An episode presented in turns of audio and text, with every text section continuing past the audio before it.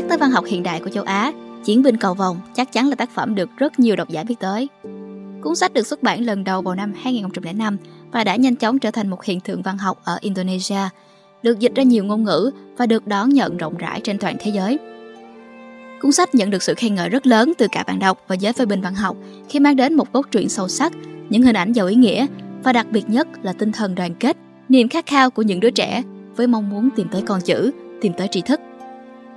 Mong rằng video sau đây được chuyển thể từ bài viết của tác giả Ly Dương tại Sparum sẽ giúp khán thính giả hiểu được thêm những tầng ý nghĩa khác từ câu chuyện cảm động này. Những thứ không thể làm bạn chùng bước thì nhất định sẽ làm bạn mạnh mẽ hơn. Chiến binh cầu vòng là một cuốn sách nhiều màu sắc về giáo dục, về tình bạn, tình yêu và cả ở phía đối lập. Cuốn sách cũng phản ánh những mảng tối của chính trị xã hội và hệ thống giáo dục Indonesia những năm thập niên 80 Tác phẩm là chuyến hành trình có thực của chính tác giả Andrea Hirata, trải qua sự nghèo khó để vươn lên chạm lấy chân trời tri thức.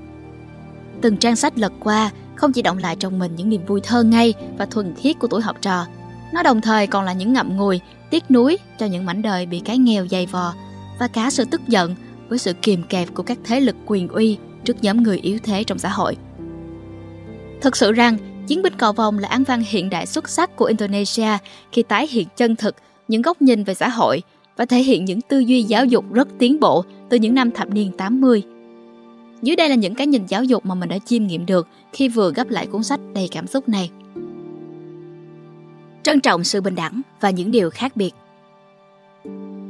Trong xã hội Indonesia lúc bấy giờ, Perusahaan Negara hay còn gọi là các công ty nhà nước là công ty thu hút toàn bộ lực lượng lao động của đảo Belitung, hòn đảo trù phú với nguồn tài nguyên thiết dồi dào và là bối cảnh chính diễn ra câu chuyện. Perusaha Negara được chính quyền tiếp quản từ thực dân Hà Lan, nên cách đối xử của công ty này đều phân cấp bậc rõ rệt giữa chủ nhân và đầy tớ, giữa những người quản lý và những người nhân viên. Các nhân viên ở đây được gọi bằng hai chữ "Kuli". Đoạn trích sau đây thể hiện rất rõ ràng điều đó.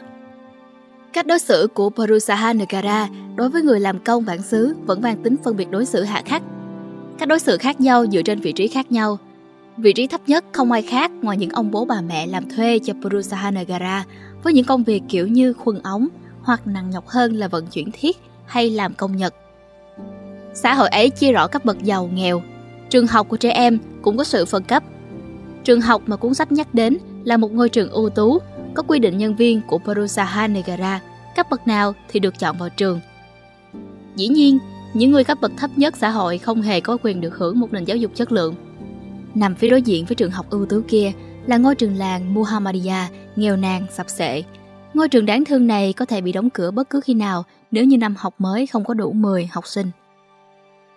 Trong nỗi sợ sệt cánh cửa tri thức bị đóng lại trước mắt của các em học sinh thuộc những gia đình lao động nghèo khó, không thể có tiền mua con chữ. Học sinh thứ 10 xuất hiện và cứu lấy ngôi trường bé nhỏ đáng thương. Học sinh đó là Harun, một cậu bé có đầu óc hơi kém phát triển. Harun không đủ khả năng để đi học ngôi trường dành cho trẻ đặc biệt ở đảo xa, nên Muhammadiyah là lựa chọn duy nhất. Trái với quan niệm thông thường về việc trẻ đặc biệt nên học trong môi trường đặc biệt, cô Mus và thầy hướng dẫn Hafan vô cùng hân hoan chào mừng cậu bé Harun – bởi cậu là người đã cứu ngôi trường, mở ra một tương lai dù là le lói cho Muhammadiyah khỏi tay chính quyền và Perusaha Negara. Umus yêu thương Harun và sẵn sàng bảo vệ cậu trước những lời giàm pha mà các lãnh đạo đã buông ra chỉ để nhằm lấy cớ đóng cửa trường học.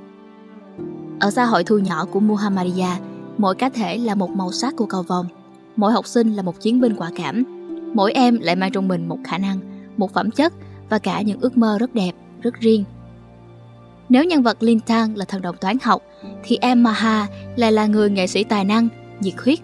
Ika giỏi kiến thức về lịch sử đạo hồi.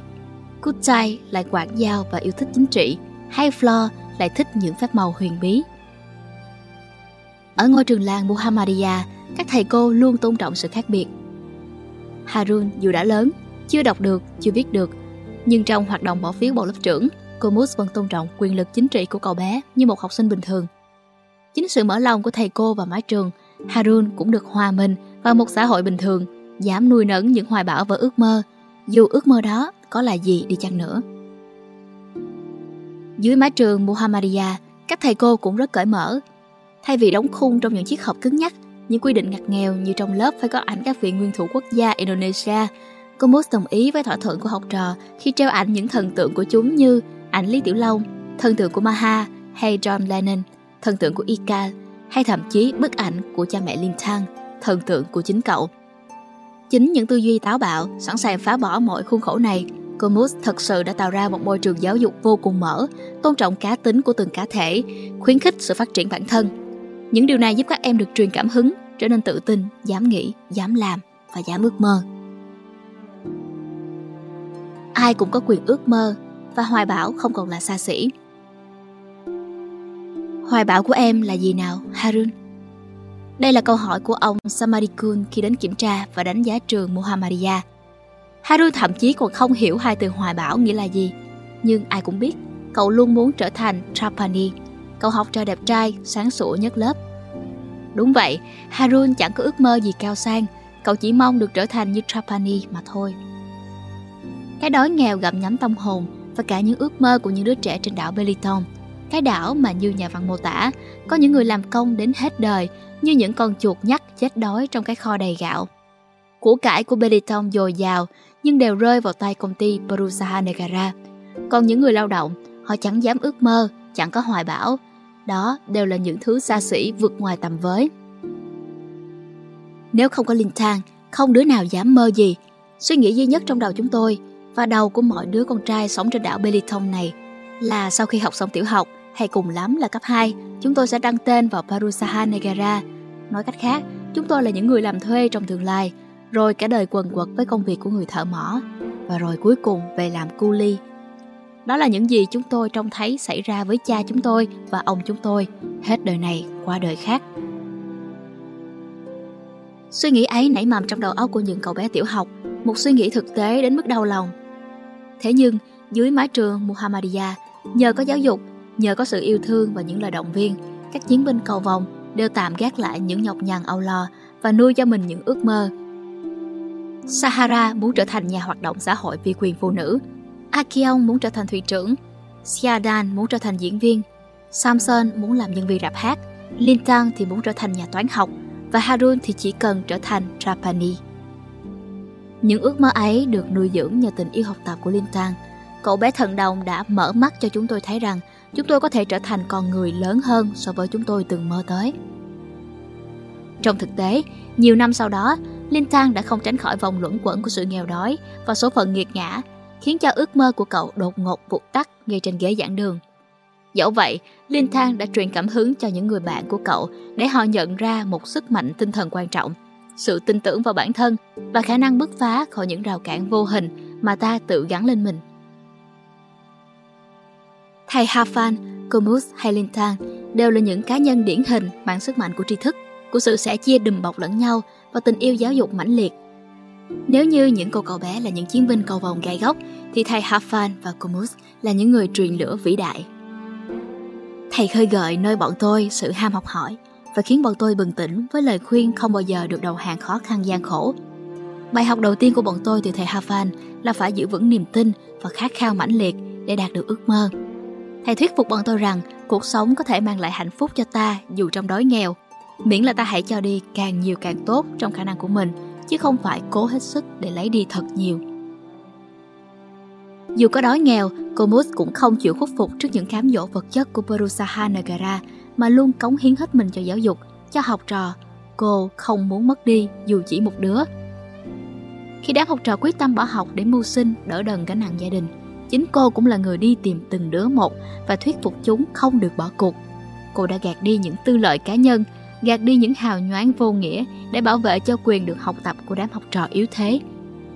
Cứ phá ngôi trường này đi nếu các người muốn, cứ phá đi, nhưng trước tiên hãy bước qua xác tôi. Dẫu ngôi trường làng Muhammadiyah có đổ nát bên ngoài, thì ý chí và sức mạnh của con người vẫn vững chãi như sắt đá, với niềm tin và sự lạc quan phi thường. Dẫu cho ngôi trường có đang đổ sụp xuống, thì Linh Tang vẫn sẽ tiếp tục học cho đến khi cái cột thiên chống đỡ ngôi trường này ngã xuống mới thôi. Cái cột thiên ấy xuất hiện xuyên suốt câu chuyện, đại diện cho tinh thần thép của những con người khát khao giành lấy tri thức. Cái cột ấy vươn mình bám trụ và nâng đỡ những con người khốn khổ mà chủ nghĩa thực dụng và nền giáo dục mục rũng đang gặm nhấm từng ngày. Với những con người này, giáo dục không nằm ở những lớp học hào nhoáng, với những tấm ảnh và quốc huy trang trọng, với cơ sở vật chất đắt đỏ hay những chiếc cúp bóng bẩy. Với thầy Hà Phan, giáo dục là chân giá trị. Học không phải là phương tiện để thăng tiến, kiếm tiền hay làm giàu. Thầy xem học tập là ca tụng nhân bản, là thanh cao, là niềm vui khi cấp sách đến trường và là ánh sáng văn minh. Lời kết Trải qua cuộc hành trình với những chiến binh cầu vòng, mình thấy biết ơn và cả đượm buồn. Mình biết ơn những người làm giáo dục có tâm và có tầm như thầy Hafan và cô Moose. Biết ơn những người có tri thức và hoài bão như Linh Thang khi đã khơi gợi những tiềm năng quý giá trong những đứa trẻ nghèo đói trên hòn đảo Belitung. Sau, mình cũng không khỏi tiếc nuối và xót xa đến tận cùng khi những đứa trẻ này không thể thoát khỏi những vòng luẩn quẩn mà xã hội thực dụng tạo nên, không thể thoát khỏi những kế mưu sinh cơm áo gạo tiền nhọc nhằn, đáng ra chúng không cần bận tâm ở độ tuổi đẹp đẽ này. Cuốn sách khép lại với lời trích bản Hiến pháp nước Cộng hòa Indonesia, điều 33, mọi công dân đều có quyền được học hành. Lời kết như một tuyên bố đanh thép, nhấn mạnh một quyền lực cơ bản và cũng tối quan trọng mà mọi người đều xứng đáng có được. Quyền tiếp cận với tri thức mà mỗi chiến binh cầu vòng đều phải giành giật lấy trong suốt quãng đời ấu thơ của mình.